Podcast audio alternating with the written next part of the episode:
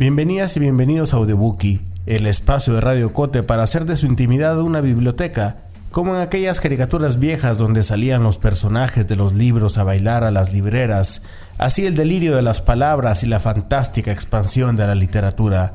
Este podcast que honra la memoria de las voces de la gran radio que les contó a nuestros viejos, a nuestras abuelas, la voz de la radio que llenó el planeta de los marcianos de Orwell o de los aparecidos de don Héctor Gaitán.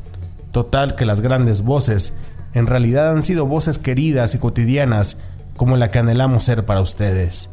Por eso dedicamos este audiobookie a la literatura que se salta a la barda, que se cruza las fronteras al mundo de la fantasía, al mundo de los sueños o al inframundo en Xibalbá. Celebramos acá esa libertad que nos da imaginar y que hace del lenguaje también una forma de resistencia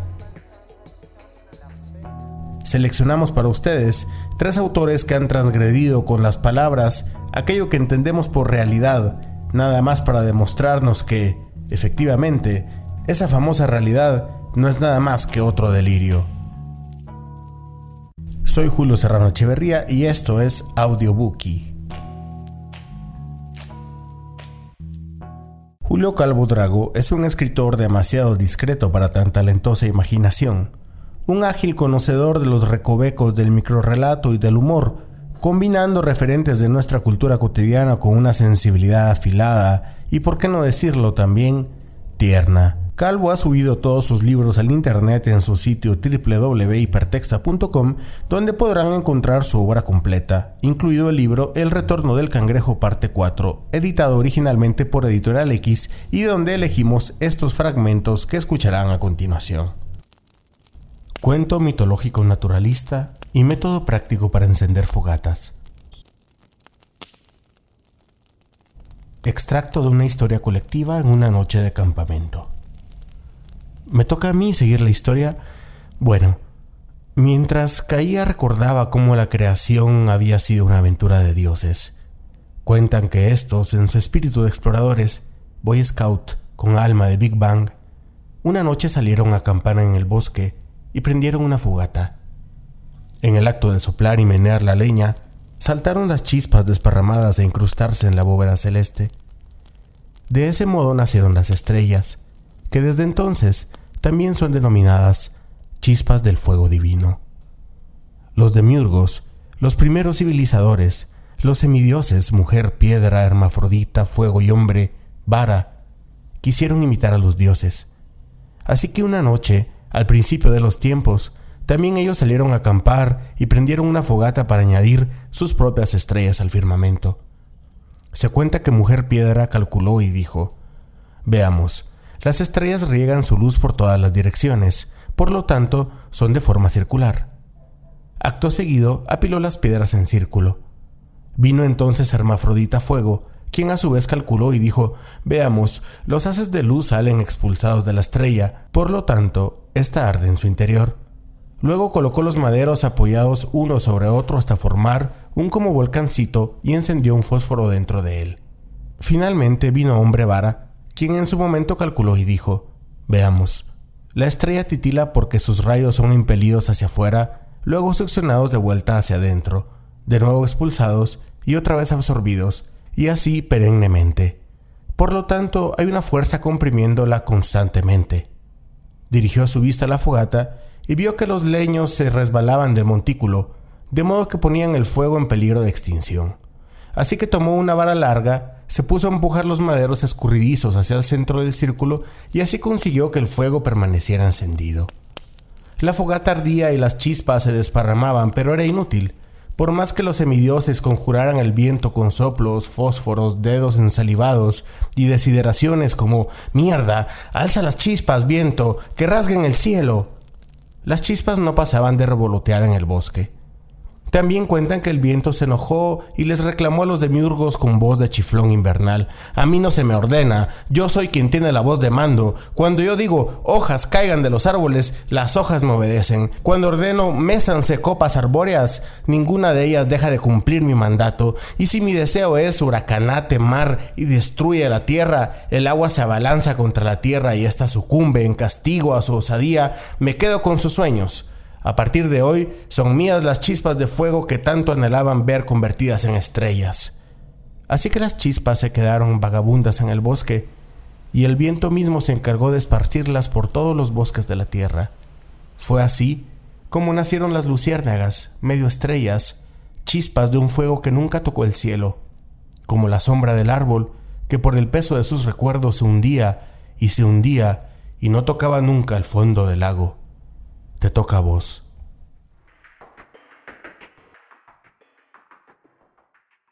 Un ejemplo de antinarrativa. No había una vez, en un lejano país que nunca existió, un castillo en el que no vivía una linda princesita que, por supuesto, tampoco estaba en edad de casarse. Por lo tanto, no pasó por ese reino un príncipe quien, al no escuchar la dulce voz de la princesita, ni quedar embelesado por ésta, jamás se acercó al castillo.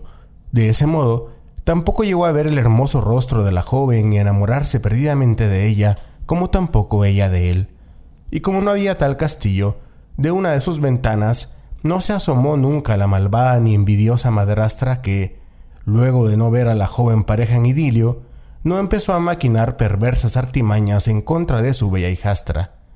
Así pues, esta madrastra que no existía y que en consecuencia tampoco era una iniciada en la magia negra, no conjuró a malignos seres del más allá para pedirles que la socorrieran con un mal para su hijastra. De ese modo, como era de esperarse, dichos seres tampoco le dieron el poder para realizarlo. No sucedió entonces que la inexistente madrastra fabricara una pócima letal, ni mucho menos que hiciera un conjuro para convertirse en la sirvienta más allegada a su hijastra. Por lo tanto, al no haber hecho ninguna de las dos cosas, jamás ocultó en su vestido la pócima que nunca elaboró ni utilizó embustes para acercarse a la bella princesa. Esta, al no ver a la presunta sirvienta, no cayó en el engaño ni bebió la pócima. No fue así entonces como la joven se desplomó al suelo y todos la creyeron muerta. De hecho, esto nunca sucedió porque ni la princesa, ni la pócima, ni la madrastra, ni la sirvienta eran reales. Por lo mismo, tampoco fue así como los habitantes de aquel reino que no existía se entristecieron y lloraron la tragedia que nunca sucedió. El cuerpecito de la princesa, ni frágil, inerte o bello, jamás fue puesto en una urna de cristal, ni ésta fue adornada con arreglos y coronas de las más bellas flores silvestres. No. Tampoco sucedió que aquel apuesto príncipe que no existe, según lo que no dijimos líneas atrás, llegara al translúcido sepulcro. Está claro, pues, que no descendió de su brillante corcel, no se acercó a la princesa ni la besó en los labios. Al no hacer esto, la joven no despertó como de un largo ni profundo sueño, tampoco escuchó que todo aquel embrollo había sido culpa de su malvada tutora, ni se tiró a los brazos de su príncipe azul a llorar las desgracias que nunca sufrió. La madrastra, al no verse descubierta, pues en realidad no había hecho nada, no se convirtió en un dragón de siete cabezas ni luchó en enconada batalla contra el príncipe y éste jamás cortó una por una las cabezas de aquel engendro del más allá.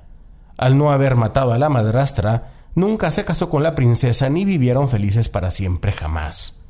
Por lo tanto, es de esperarse que no haya un colorín colorado, pues un cuento que nunca se ha contado, lógicamente, jamás se ha acabado. Breve texto para romper el hielo con la nieve. Yo solo te conocía por la tele pero entonces llegué a Toronto, ¿te acordás? Una de esas mañanas frías de otoño. Ni siquiera estábamos en invierno. Me levanté, corrí la cortina y por un momento creí que la ventana era la pantalla del televisor. Allá afuera caías vos. Tus copos parecían hojuelas de cereal blancas, blancas de tanto edulcorante sintético. Para vos era insólito caer a mediados de otoño, como para mí imposible verte en tierras tropicales. Entonces me acordé de aquel parque donde hacía un par de días había ido a pisar hojas rojas y a ver si divisaba ardillas. No sé si te acordás de que fui para allá. Quería tocarte y ver cómo eras realmente. Pura curiosidad científica y franca gana de joder la pita. Que a lo mejor, y al final de cuentas, son la misma cosa. Recuerdo el parque vacío, sin un alma en metros a la redonda. Todo el campo lo habías puesto blanco, parecía ropa de anuncio de detergente. Me acuerdo que agarré un poco de voz y te hice una bola, pura la escarcha de la refri. Tal vez me puedas decir qué magia tenés, que me pusiste feliz, que resultabas tan cálida a pesar de lo fría que sos. Corría, Saltaba, me echaba clavados dentro de vos, te aventaba para arriba y ponía la cara para que me cayeras encima. Puro loquito yo a medio parque. Me hiciste entender que la niñez no se va, que a lo mejor es verdadero el cliché ese que asocia la inocencia con el color blanco. De repente, vos lo haces cierto. No sé. Pero todo esto viene a que hoy te vi en una foto justo en vísperas de Navidad. A pesar de lo vivido con vos, no pude evitar la mordedura de mis raíces étnicos sociales. Quizá un asomo de ingenuas ideas izquierdoides de antaño me fue inevitable verte otra vez como el icono tan inútilmente aspiracional de las navidades chapinas.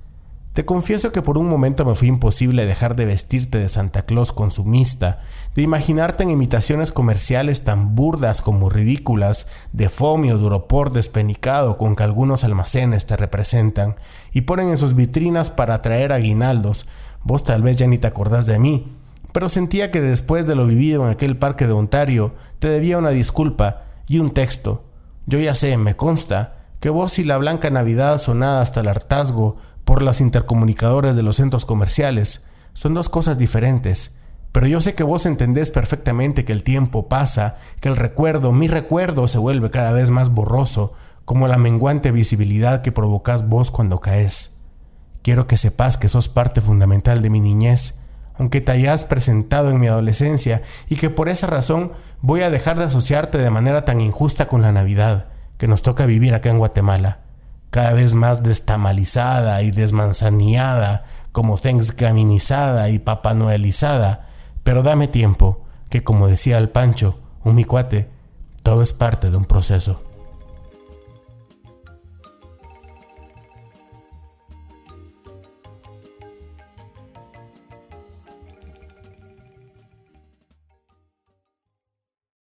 Vania Vargas es una de las escritoras contemporáneas más leídas en Guatemala y no nos equivocamos en decir que también de las más queridas. Su obra cruza con una descarada libertad entre la poesía y la narrativa, transgrediendo toda la parafernalia esa de los géneros literarios. Su libro 40 noches, publicado por Sofos, reúne una colección de microrelatos, poemas, sueños que se cruzan la frontera de la vigilia a las palabras. Gracias a la naturaleza de tan particular libro, tenemos el gusto de decirles que hicimos para ustedes una selección de sueños. El sueño del animal herido. Se agachó y examinó con la punta de los dedos el puñado de plumas esparcido por el suelo. Desde esa posición, reconoció de inmediato el jardín en donde jugaba cuando era niña, las flores, el pasto fresco. Sabía que en algún lugar cercano había un pichón muerto o malherido. Se propuso encontrarlo. Caminó sin prisa, levantó el follaje, recorrió los arriates y se detuvo. Vio hacia el cielo, hizo un recorrido circular con la mirada por las ramas bajas, en donde otros pájaros parecían observarla sin alterarse por su presencia. Luego intentó reanudar su búsqueda, pero no pudo moverse. Bajó la mirada hacia sí misma. Estaba sangrando. El sueño de lo que pasará mañana. Todavía ahora, a veces sueño con silencios de muerte detrás de puertas cerradas en donde permanecen las luces encendidas. Silencio como el de esta tarde, en la que pasé frente a la puerta varias veces, la llamé por su nombre desde afuera, toqué con insistencia, hasta que decidí forzarla. Logré entrar y la encontré tirada a unos metros de la ducha, en medio de un vaho espeso con olor a gas.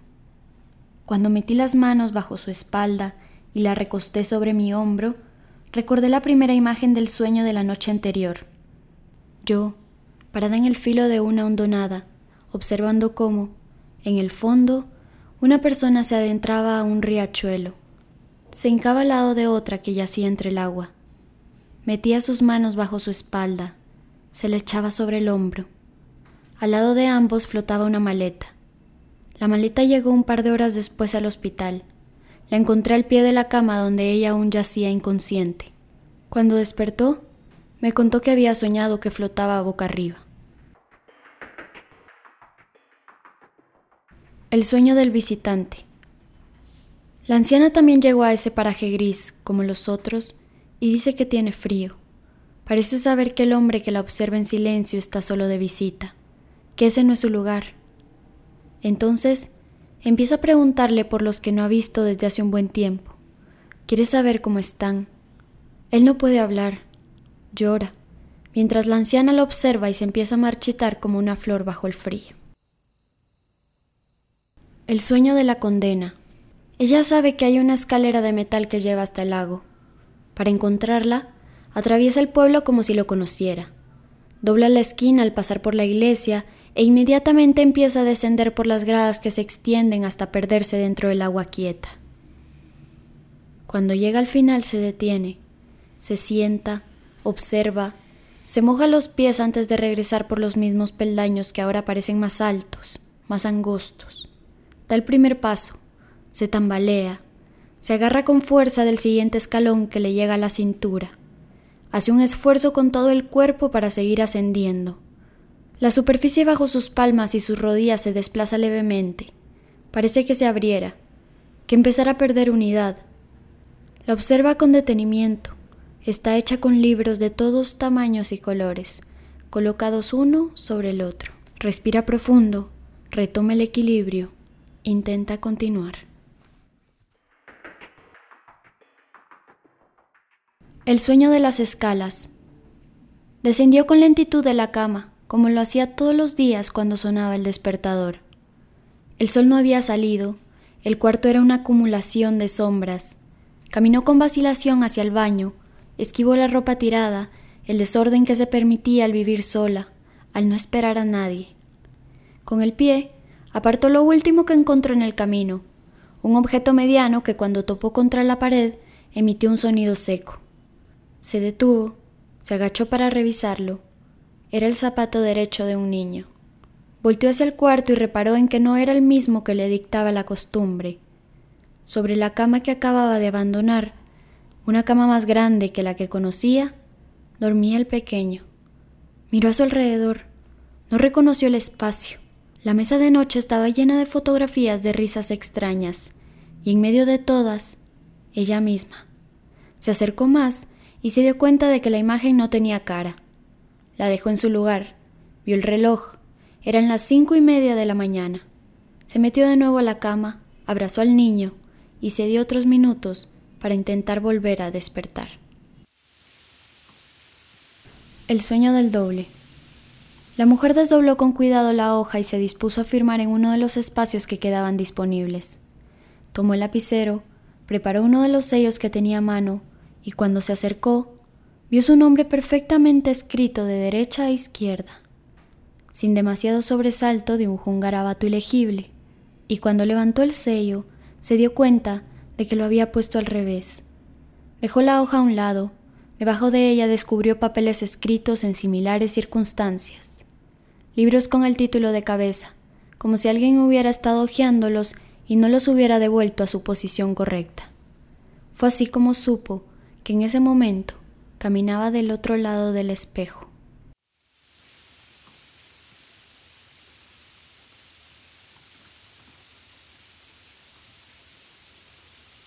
En 2005 se dio la única edición del premio Watts, que reconoció el trabajo de un narrador y un poeta mayas. El poeta fue Pablo García, un escritor quiché que ha dejado en la literatura contemporánea de Mesoamérica un libro fundamental, Canto Palabra de una pareja de muertos, editado por FIG Editores, en donde una pareja de enamorados descienden a Xibalbá y desde ahí configuran un cosmos que habla de las raíces profundas de esta tierra que habitamos en el tono particular de la muerte. De este libro elegimos estos fragmentos que leemos para ustedes. Introducción.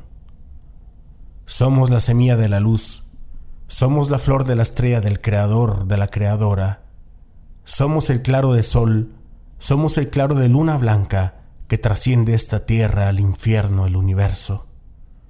De pronto, no percibimos. Para nosotros todo es holgorio y para bien, quizá por enrollar nuestro corazón en el polvo, quizá por usar máscaras perecederas, comenzamos a dar vueltas y vueltas, vueltas interminables en la hamaca. Nos dislocamos por el mareo, sin miramiento, caímos desde la hamaca al infierno, desde entonces somos los muertos del anverso y el reverso del infierno, un hombre y una mujer. Sin embargo, en el magno reposo relativo del silencio, mediante el trabajo perfecto e inmaculado, ha resucitado la ceniza del alma de hombres y mujeres que alumbran hoy al universo cual sol y luna blanca, también la ceniza de la leña es transformada en jabón e inmaculada se eleva para perfumar al corazón. Asimismo, en el magno reposo relativo del silencio, ya está abierta la puerta del infierno, ya está abierta la puerta del cielo, para que todos juntos trabajemos la resurrección, para que todos juntos sembremos, vivenciemos, realcemos el nuevo sol con la luz de la bondad, con la luz de la maldad, en la cara del nuevo cosmos, por eso desde el infierno os compartimos nuestro canto palabra de una pareja de muertos.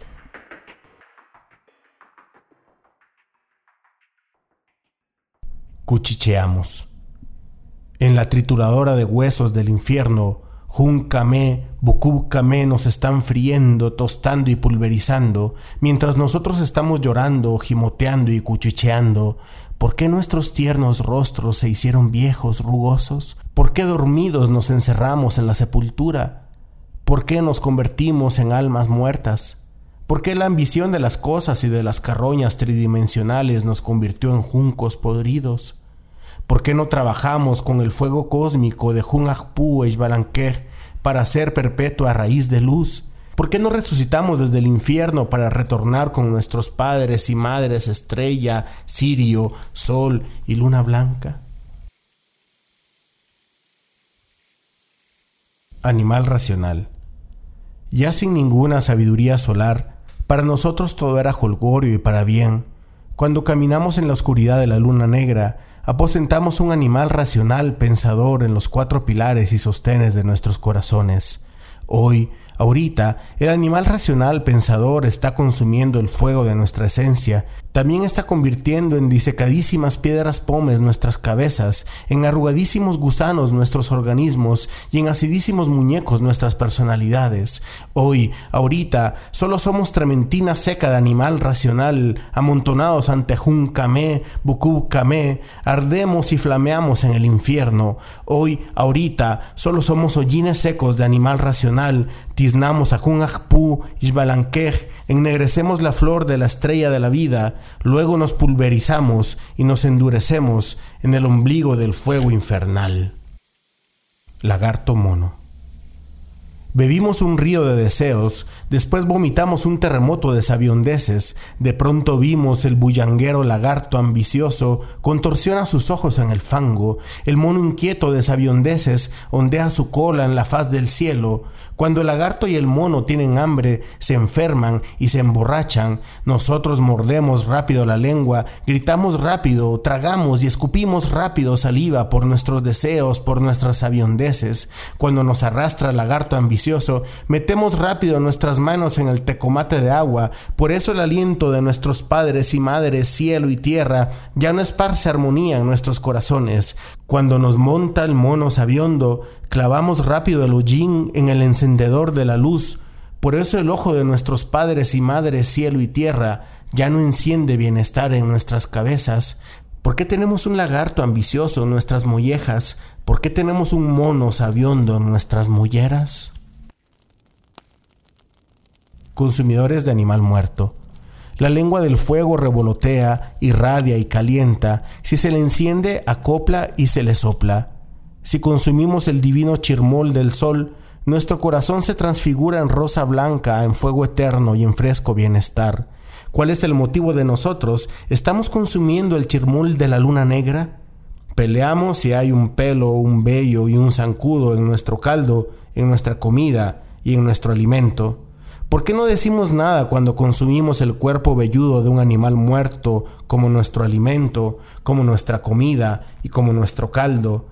Nuestra dentadura no es dentadura de perro, nuestros intestinos no son intestinos de perro, nuestra lengua no es lengua de perro. La lengua de nosotros absorbe el agua, bebe lo líquido. La lengua del perro levanta el agua hacia arriba, lac, lac, lac hace. La lengua del perro lame lo líquido. Rick, rick, rick hace. ¿Por qué nos convertimos en consumidores de animal muerto? Desarmonía. Ayer la lluvia donó bienestar en nuestros corazones, esparció flores en la faz del cosmos, circunvaló collares de vida en las montañas y planicies y encendió rosas de paz en las comunidades. Ayer el agua de lluvia encendió el ojo, descansó en la vera del camino y sonrió cuando vio jugar a los niños, a las luciérnagas y a las estrellas. Hoy la lluvia desgarra el cuello de las montañas y planicies y escurre muertos en nuestras mejillas. Hoy el agua de lluvia nos remoja, nos restriega y nos extiende al sol para despejar nuestro sueño ciego y nuestra desarmonía infernal. ¿Por qué nos desarmonizamos con el corazón del cielo y el corazón de la tierra? Muchas gracias por escuchar esta edición de Audiobookie, donde escuchamos fragmentos de El Retorno del Cangrejo, parte 4 de Julio Calvo, 40 Noches de Vania Vargas y Canto Palabra de una pareja de muertos de Pablo García. Síganos en nuestras redes sociales como Agencia Ocote, busquen nuestros contenidos y luego pregúntenle a alguien más si ya escuchó a Radio Ocote. Nosotros estaremos agradecidas tanto como esa persona con quien nos recomiendan.